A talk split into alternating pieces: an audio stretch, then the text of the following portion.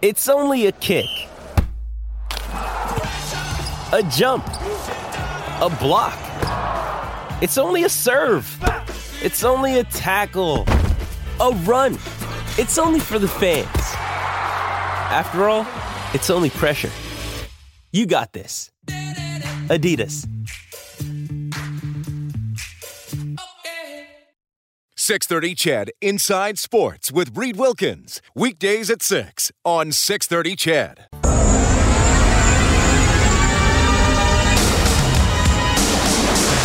Nurse, beautiful move to the net. Big shot, score! And Edmonton completes a dramatic comeback. Kassian left it for McDavid. Drive the net. What a shot! Top right corner, unbelievable. Two flyers draped all over. Edmonton's home for breaking news on your favorite teams. This is Inside Sports with Reed Wilkins on the voice of your Edmonton Oilers and Eskimos. 630 CHED.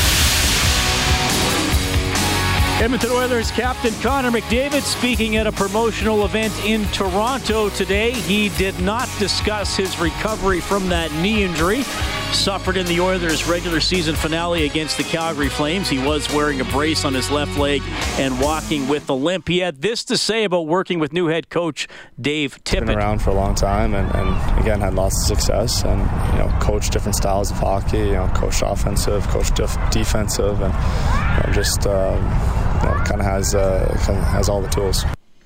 Meanwhile, in a game that ended just a few minutes ago, the Newfoundland Growlers have won the Kelly Cup as champions of the ECHL. They won Game 6 4 2 over the Toledo Walleyes. Giorgio Estephan, an Edmontonian who had a great career in the Western Hockey League, he plays for the Growlers. Now, this is an interesting story because they are getting a brand new version of the Kelly Cup. Maybe you've seen this story floating around here the last couple of days. I found it quite interesting. The Colorado Eagles won the Kelly Cup last season. They now play in the American Hockey League. And the ECHL says that uh, the Eagles have not given back the Kelly Cup. They were supposed to give it back in December. Did you see this, Kelly? Uh, Kellen? I did, yeah. Uh, so the Colorado Eagles say though that they've they've tried to make arrangements to return the cup, and that the league has ignored them. So the ECHL went ahead and and made a new trophy which is now currently being given out to the Newfoundland Growlers. This is this is a this is an interesting one, Kellen. This is a storyline right out of professional wrestling. Yeah, in pro wrestling, I'm not giving the belt back. Yeah, in pro wrestling, what we would do is like, okay, Colorado signed a contract, and whoever the new champion is signed a contract. Take both trophies, hang them high above the arena. Let's have a ladder, ladder match. match. You got to climb up to get them. Right. Anyway, uh, Newfoundland wins the the the new Kelly Cup as the Colorado Eagles apparently have the old one. And depending on who you believe, they won't give it back or they're they're trying to give it back. See, something's fishy there. That's the, unreal. The league wants the trophy back. So, uh, like, are the Eagles using an, an old email dra- address? They're, they're, you know what it is? There's a lot of turnover in some of these leagues. They're probably trying to email a guy who no longer works for the league, and they keep getting a bounce back email saying, hey, uh, you know, dave.smith at echl.com is no longer a valid address. And they're just like, well, we're supposed to give it back to Dave Smith. His emails are bouncing back. Anyway, that's an interesting one. Inside Sports on 6:30 CHED with you tonight and tomorrow on Thursday in this time slot, we will broadcast Game 5 of the Stanley Cup final between the Bruins and the Blues. It is now tied at two games apiece. And of course, our good friend, our weekly guest on the show, Kelly Hrudey, is with this series on the road. Kelly, welcome back to Inside Sports. How are you doing? Well, normally, Reed, what is my stock answer? Something like I'm doing fantastic or just great or looking forward to dinner. You know what, today, bud? I'm exhausted. So I finally made it back to my hotel room here in Boston. And although it wasn't a hard travel day, I think just the playoffs are catching up to me. So I can imagine the players are exhausted as well. Well, it's great to have you on the show again, and yeah, a lot of travel for you and uh, a lot of work hours over the last couple months. So it's always great to have you on the show. And I got to start this interview by thanking you, Kelly, because you gave me an idea for a guest last week when you mentioned former Angels pitcher Kirk McCaskill and his hockey career, and coming out and yeah. shooting on you. And he's going to be on Inside Sports tomorrow night when I'm doing the show from Remax Field. So how about that? Thank you for that idea. Oh my how great is that? He's such a nice guy too. You know, I found that with uh, virtually every single baseball player I ever ran into that they're just the nicest guys, and uh, just they really admired uh, our ability and vice versa. And yeah, you know, it, it's interesting. So staying on that topic, uh, I had a night off in uh, St. Louis on Friday, and I wanted to go uh, to a ball game, and of course the baseball stadium is right across the street from our hotel in downtown St. Louis. So I went with uh, Elliotte Friedman, one of my producers, Brian Spear, and we just had the greatest night. It went into extra innings, and uh, that was that's the way to spend a night off. I'm a big fan of uh, going to a ballpark, having a, a burger, some nachos, and maybe a beer or two. Right on. Well, I'm glad you got to go for sure. So yeah, it's going to be cool to have Kirk on the show tomorrow night. Okay, so this uh, this series goes on. I, I, said it last week. The St. Louis Blues won't go away, and they they certainly didn't go away last night, tying up the series. Boy, Kelly, watching this series, uh, I love all the body checking that I'm seeing. Uh, you know, I love how every play and every check is getting finished. You know, uh, Rob and I take a lot of calls after games, after Oilers games all season long, and you know, you always have fans say that they, they miss body checking. They don't feel like there's enough hitting in the game anymore. And I've thought, well, I hope those fans are watching this Cup final because uh, these two teams are not backing down from each other. And there's still a lot of skill, but uh, man, it reminds me that uh, you need to have that aggressive mindset to succeed in the league still and it forces you to have some courage if you're going to make a play, right? So I agree with uh, uh, Rob, you, uh, you and your listeners that uh, there are nights during the regular season where it seems as though there are very few hits in a game. Sometimes uh, I, I don't think I'm exaggerating much. There are no hit games, and those can be really tough to watch. But uh, once we uh, get into, I think usually uh, February, March, and certainly when we get into playoffs, then uh, it's ramped up. And I'm with you. I just admire the players so much for how. Uh, uh, they're willing to take a hit to make a play, and it's not easy. And they're, I mean, the game is played uh, by with such speed that not only do you have to make a decision to make an outlet pass or something, but you have to be prepared to take a hit. And so I really think the way that uh, St. Louis plays, especially on the forecheck, it's awfully difficult for the Boston Bruins uh, defensemen. I mean, they are under siege, it seems. And, uh, you know, this is going to be one of those things. Uh, I don't know who's going to win best of three now, but I do know that there's going to be more uh, uh, injuries. There's going to be more losses. In fact, uh, I don't know if this is true or not, Reed, but uh, I just turned on my TV and one of the Boston uh, local uh, news outlets is saying Chara is out with a broken jaw. So. Uh, that certainly would affect the Bruins, uh, considering that Grzelcyk is out too. I don't know his condition. I don't know if he's close to returning too, but those are two very important defensemen to lose. You know, and one thing that, that struck me too, as I've been watching all, all the hitting here as we've gone through the playoffs, I, I had uh, Jason Chimera, Edmontonian, long NHL career, on the night before the playoffs, and I asked him about that, how it ramps up in the postseason, and and, you got to be ready to get hit. But he said, Kelly, he said to me, you know what, Reed, it's you get hit a lot and it's aggressive but it's almost a more honest game because you know no one's going to cross the line and do something stupid that could cause a power play that could kill the game and, and kill your momentum in the series. So I, I thought that was interesting. I mean, you might know you're going to get banged around two to three times more than you would in the regular season, but but you know it's coming and it's it's probably going to be cleaner than it is during the regular season. Well, that's a good point. You still get the odd guy that crosses the line like Sundqvist did uh, earlier in this series, but I, I agree with you uh, that it does seem like a clean, cleaner game. Uh, there, everybody seems to want to finish their checks, but uh, you're, you're, you know, not often are you wincing. You know, like, oh boy, that looked bad, or you know, that's going to cost them. And you know, there, there, of course, there's going to be a few cases where guys uh, lose their mind just a little bit. But uh, that's a good point that uh, Jason brings up. I mean, he, he was around. He played uh, what 1100 games, something like that. So I mean, if he, if he tells you that from a, a skater standpoint that it's a different, more honest game, I got to believe him. Kelly Hrudey, former NHL goaltender, now with the NHL on Rogers, joining us here on Inside Sports. Ryan O'Reilly, two big goals last night. And I got to go back to, to early in the 16 17 season, Kelly. And that, that was the year the Oilers made the playoffs. And they started they started the season seven and one, and uh, their only loss was a was a bad loss to the Buffalo Sabres. And I remember talking to one of the Oilers going into that game, and uh, you know, obviously Eichel was on that team, and Reinhart was an up and coming player, and uh, Evander Kane was still on Buffalo then. And I was bringing up all these players, and the the guy finally said, "You, you know what, Reed? Like." You got to know something here. He may not always get the points, but he goes, Ryan O'Reilly makes that team go. And, and, you, and you see him now in the cup. Well, not just in the cup final. I mean, I've known he's a good all around yeah. player, but, but, but man, he's got to be one of the best all around guys in the league. Yeah, you know, he would be a great guy for young centermen, uh, maybe at midget hockey, junior hockey, to watch a lot of film of him and uh, look at the, his positioning. The same as it's a clinic out there in this series when you have O'Reilly and Bergeron, two of the smartest guys uh, uh, in the 200 foot game. So I, you know, I'm up in the uh, suite watching the games and I'm just blown away by how they're always in the right position. Now, unfortunately for Ryan O'Reilly, um, if he's lacking 5% of energy one night, then his skating sort of unfortunately doesn't allow him to get to where he'd like to. And more, mostly it's uh, offensively because he's so good, uh, so uh, dependable defensively that I think he, he puts greater emphasis on that. But, uh, you know, unbelievable knowledge of the game. Uh, I think that when you're a young guy and you come up and you play – uh, for Buffalo, or uh, excuse me, for St. Louis or for Boston, and you get a chance to see how hard they work and how they think the game.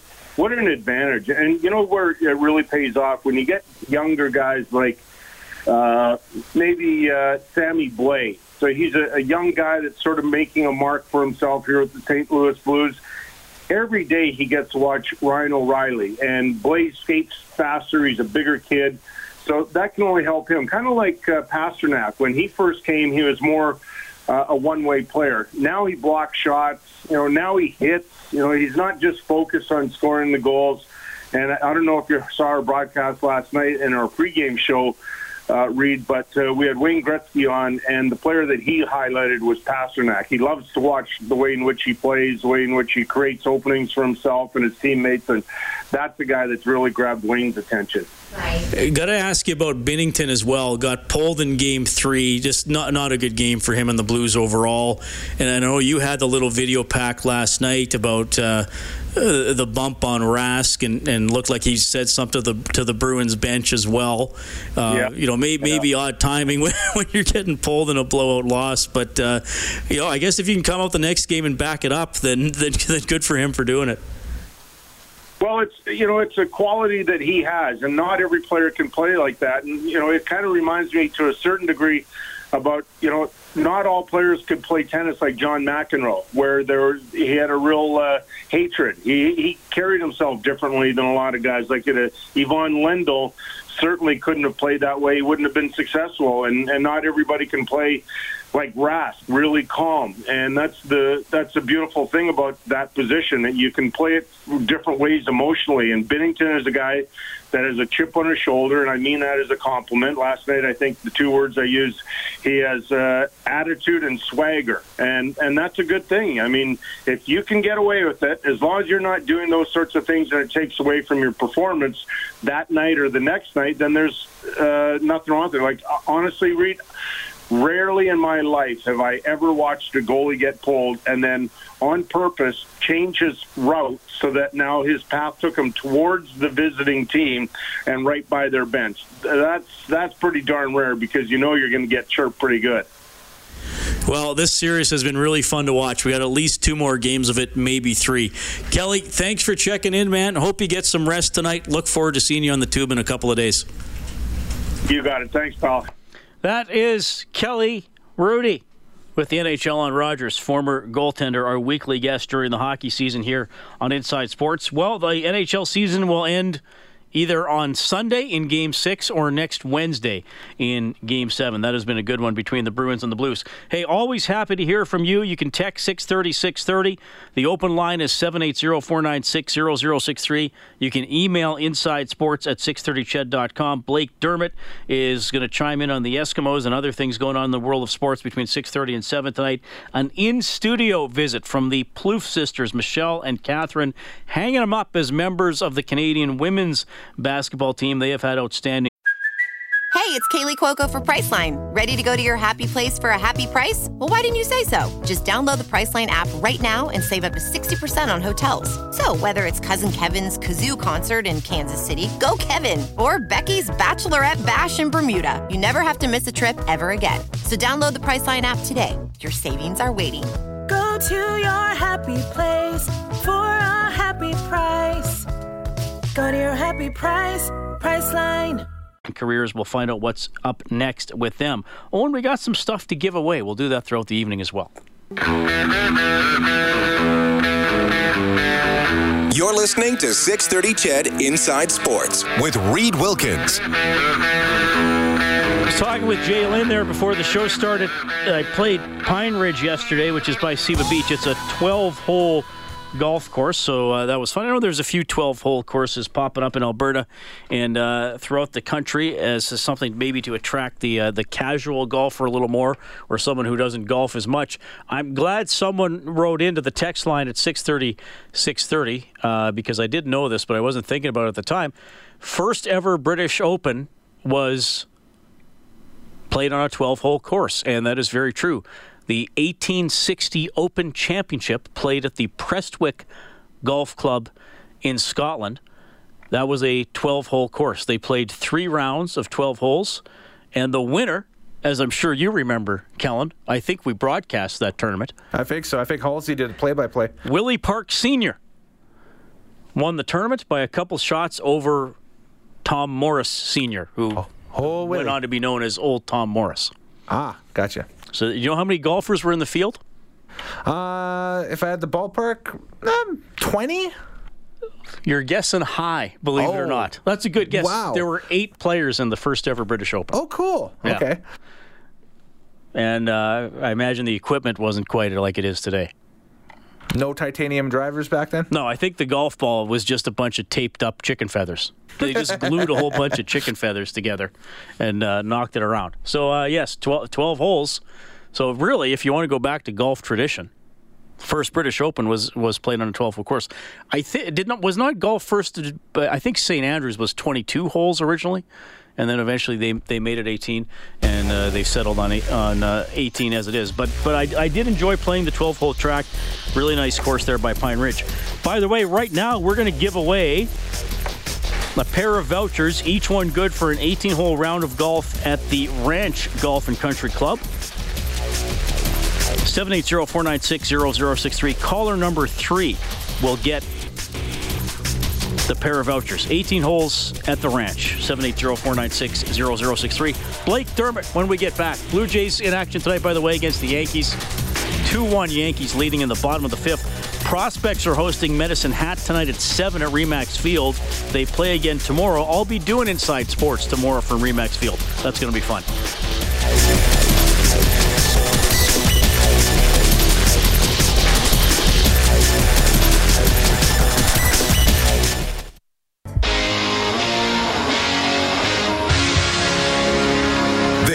Is Inside Sports with Reed Wilkins on Edmonton Sports Leader, 6:30. CHED. Just got a text here from uh, one of our loyal listeners and a great guy all around, Castle Downs Dan, who's done a lot of work volunteering with 6:30 CHED Santas Anonymous over the years. He uh, said he was so excited to win the golf passes that he dialed the wrong number. And he wound up talking to another gentleman who was very nice. Well, we may have more golf passes to give away throughout the week here on Inside Sports. So, Castle Downs Dan, or to those of you who called in and weren't caller number three, chin up, everybody. David texting and he says, Reed, have you tried golfing the Barrhead Golf Course? About an hour drive, but well worth it. Les Ferber design, Northern Alberta Gem. David, I have not played there, and my goal for the summer is to try and play some new courses or at least courses I haven't played in a few years. Uh, obviously, my, my schedule in the summer is a lot slower than it is during the winter. So I, I, I well, I mean, obviously you can't golf in the winter anyway, but I can get out in the morning and and and play some rounds. Uh, I enjoy playing Riverside, and it's also very close to where I live, so that's convenient. My my buddy has a membership at Devon, so I usually play there a few times. Uh, did get out and play Pine Ridge Uh, played Broadmoor a couple of weekends ago. I'd actually never played Broadmoor before in Sherwood Park. That was pretty good. Played Colonial in Beaumont as part of a, tournament, the Treasure Life tournament. Thanks to Jesse Bouchard for inviting me to play in that. I had played Colonial before in, in Beaumont. That's a good course as well. So many awesome golf courses in the city within a, a two-hour drive of Edmonton. So I'll, I'll, try to play a few more new ones over uh, over the course of the summer. And I continue to be a terrible golfer yet I continue playing. As I've always said, golfing is it's counter well, not counterintuitive isn't the word, but it's it's it's it's illogical. Usually, you do things that you enjoy and you're good at in your spare time. Well, I enjoy golfing most of the time, but but I'm not good at it. But I, I keep doing it. I'm not always sure why, but I, I just keep doing it. Maybe Blake Dermott understands what I'm saying about the great game of golf. Hey, Blake. Hey, Reed. I, uh, you know, I, I, um, I like playing golf. Um, I don't love playing golf. Um, that's what I always say. And uh, I have a, uh, a two handicap: my woods and my irons. So I'm. Uh, I've been out twice this week, but I will be playing on uh, on Friday. Uh, I hope the weather gets better, but uh, our annual uh, Edmonton Eskimo Alumni Golf Tournament runs on uh, on Friday. Okay, so, well, I, I, want to ask you about that, but I, I just to, to, wrap up the thought on, on where my mind is at with the sport of golf, and I've gone on long and painful soliloquies on this show that I think was more like therapy for me than actual actually doing a radio show. But I decided about three years ago I wanted to get better at golf. I took a couple lessons. I invested in some better clubs, got a good deal, and I did get better. And Blake, I had a score in mind where I said to myself, I want to be able to beat this score the large majority of the time. And you know what, Blake, to be fair to myself, I now do beat that score almost every time I play.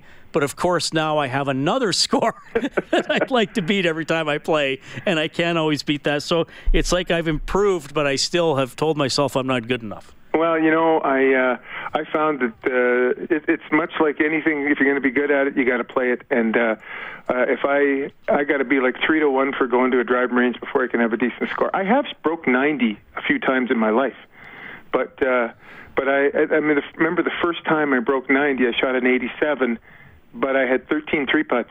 Oh. So, well, that's the thing. Any round could always be better, right? I mean, yeah. I, and my one of my goals was was to break 90, which I now think I've done four or five times. So not a lot, but I but I have done it. But yeah, even a couple of those rounds, I've walked off thinking like, geez, I actually could have shot a little bit lower. But go- golf, here's the problem with golf: it's a recreational sport that you cannot play recreational re- recreationally, really, because like you said, you have to do it regularly. Like you could find somebody of your approximate uh, skill and play squash with them or or play touch football or flag football with a bunch of friends you know find somebody within the same range of ability and and have fun. But golf you're you're playing the course and it doesn't matter what course you're playing.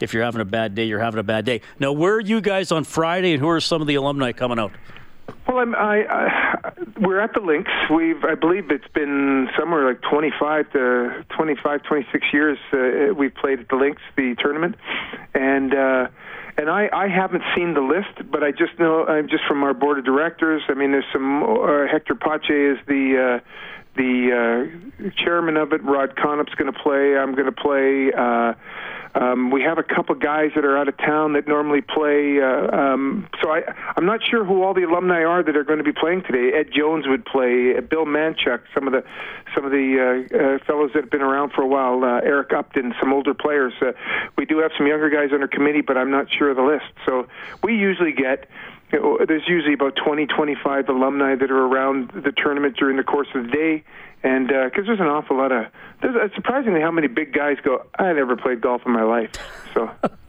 that's great. That's great. Uh, Blake Dermott, our Eskimos analyst, joining us today on Inside Sports. You're going to be hearing a lot from Blake on this show throughout the summer, and of course during all our Eskimos broadcasts as well. So uh, preseasons, I mean, the Eskimos played both their preseason games. I think before six CFL teams even played one, so they, they had a bit of a uh, funny schedule with that. They beat BC, they lost to Winnipeg. Blake, I, I gotta say, one thing has really struck me uh, over the over the even in the six years I've been hosting this show. I think. I mean, it used to be okay. Your starters, your starting quarterback, they might play a game or they'd play, you know, the majority of a game. But now it seems, you know, Trevor Harris played what a quarter plus a possession. We saw a couple of the new guys on the Eskimos defense uh, not even play at all. Uh, I know I had a couple uh, people in my neighborhood I was talking football with saying, I can't believe Reilly didn't play the game here. And I'm just like, well, why would the Lions? Uh, So I've, I've kind of like, what's what's going on with these preseason games? I mean, what are we what are we really getting out of them when so few of the big names don't even see the field? You know, it's interesting uh, that when and you and I talked about this earlier today that uh, the uh, when I first started playing, we had four exhibition games, and I played in every game, and uh, um, and then then they got rid of four exhibition games and went to eight uh, to two exhibition games. I think it was 1986, 87. And uh, just uh, uh, listening to the radio tonight, uh, the uh, the NFL is uh, talking about maybe not playing as many exhibition games, maybe cutting a game back, possibly two back, and they're talking about maybe going to an 18 game season, much like the CFL is. So, and and a lot of it is because of the wear and tear on the players, and uh, you know, shortening up their training camps.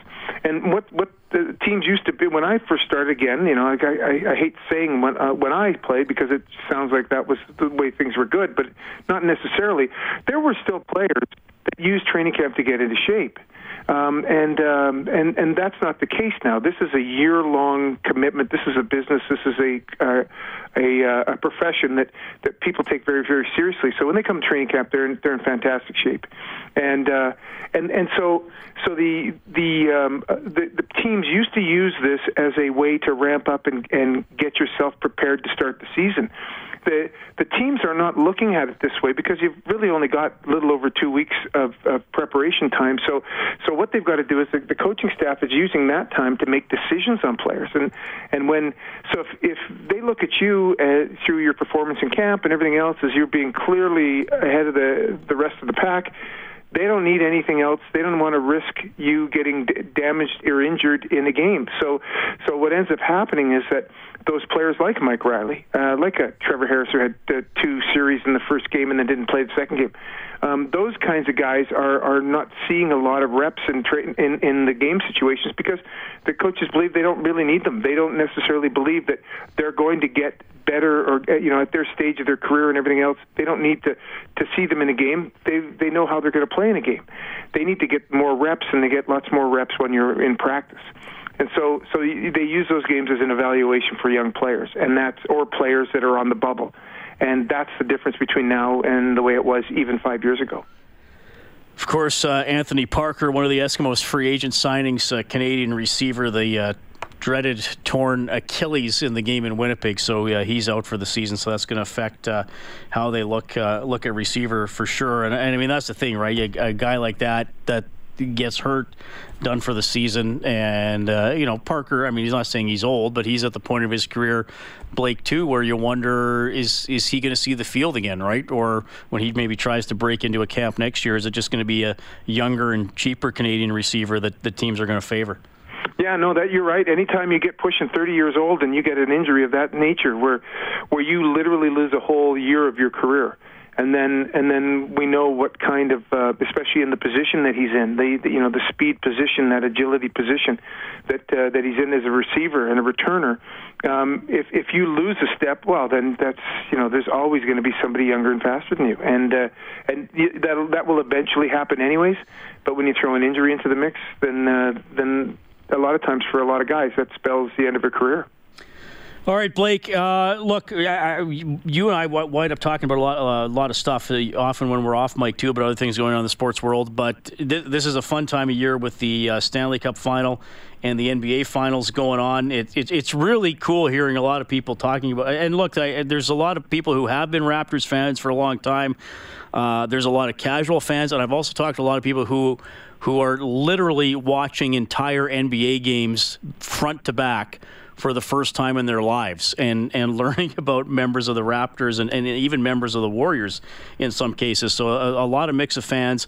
Uh, I, I, know you're a pretty well-rounded sports fan. Give me give me a little bit of your thoughts on the NBA Finals. Obviously, Durant's not going to play Game Three.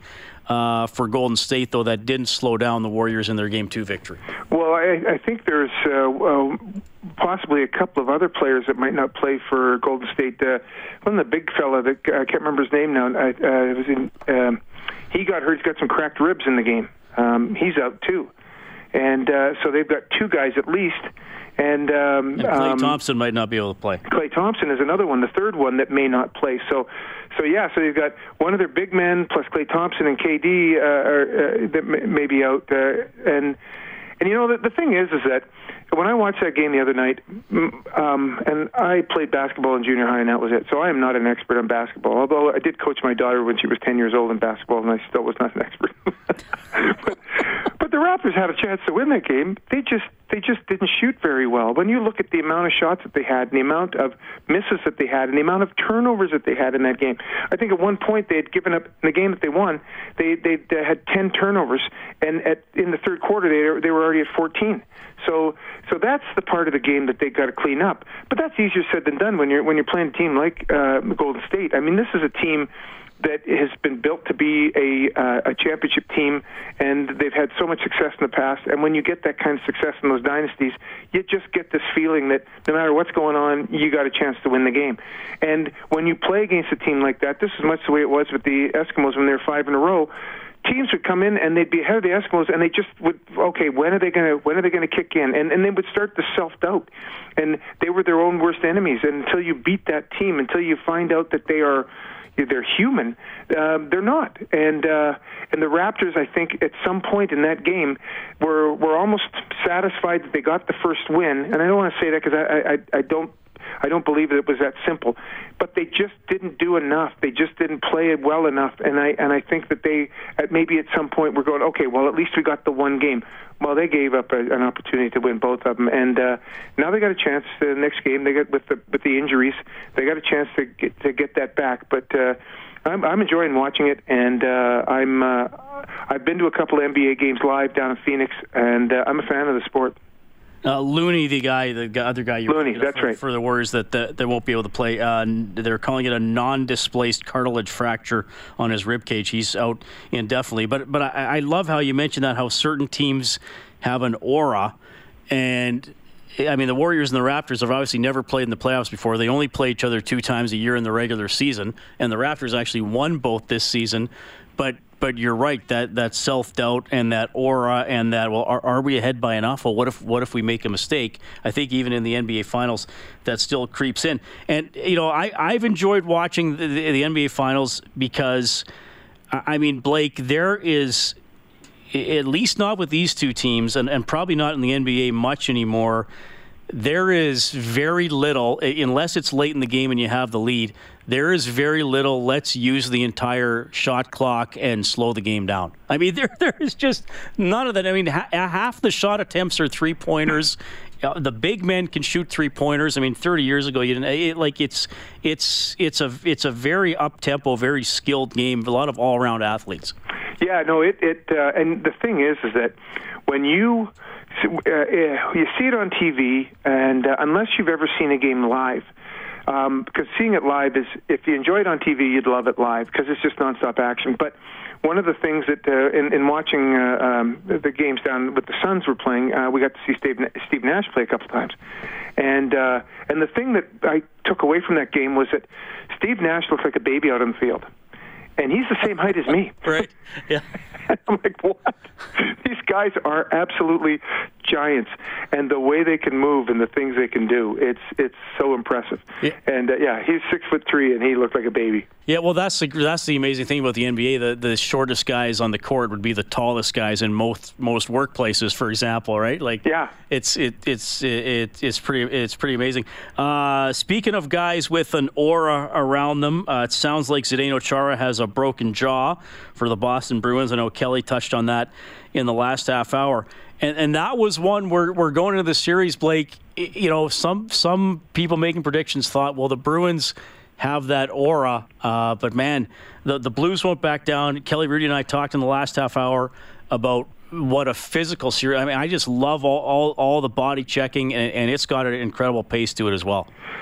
Yeah, no, that's it. That's another series I enjoy watching. I mean, I growing up, I was a Boston Bruins fan, so they've always been a team that I've had a lot of interest in, and uh, you know, their their their toughness is uh, is something that has got them to where they are now. I mean, they had uh, they've got a certain amount of skill, but they they look like a bunch of clones. You know, I know they they have the perfection line with those with those three guys, and they none of them are, are big or imposing, but they play the same way the fourth line guys play and they they are just uh, coming at you and coming at you. And then then you look at St. Louis, and you you know going from worst to first, uh, kind of you know that kind of a season where they were worst, and and now they're playing for first, and and they're just bigger, and they have uh, they seem like their team is on average, I don't know, five pounds bigger, maybe a half an inch. You know, they they're just a bigger version of the Boston Bruins, and there is no, there seems to be no quit in either one of them. And I think what's going to end up happening, much like the series in basketball, the same as in is in the hockey, is that it's going to come down to you know who can who can stay healthy. And right now, with the loss of Chara,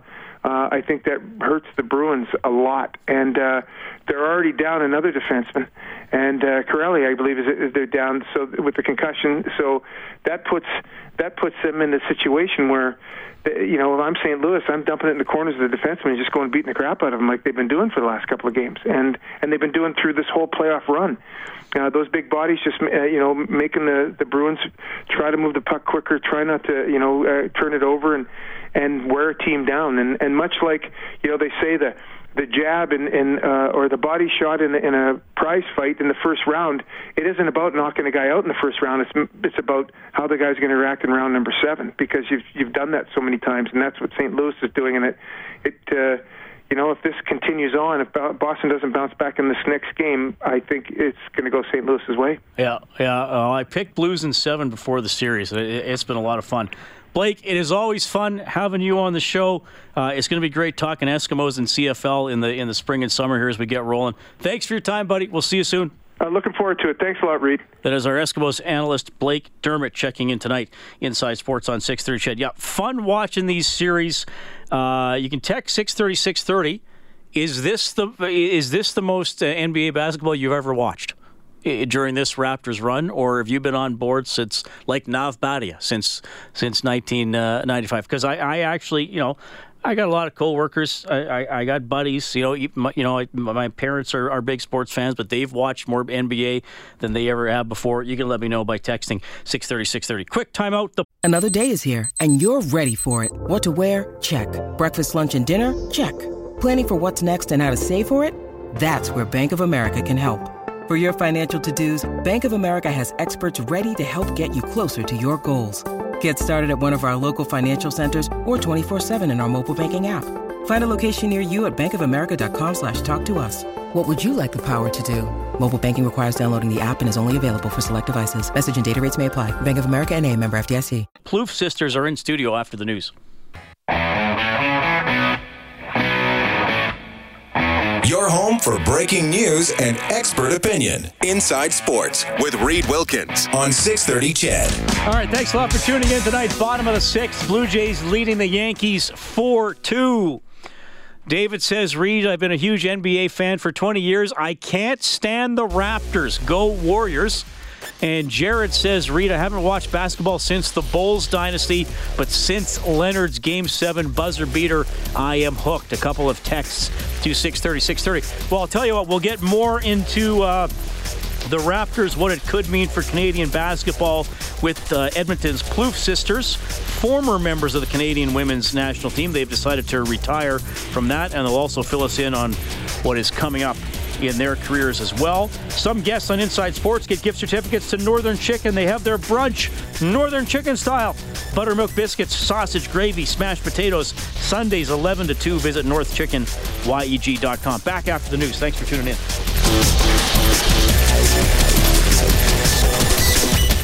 630 CHED Inside Sports with Reed Wilkins. Weekdays at 6 on 630 CHED.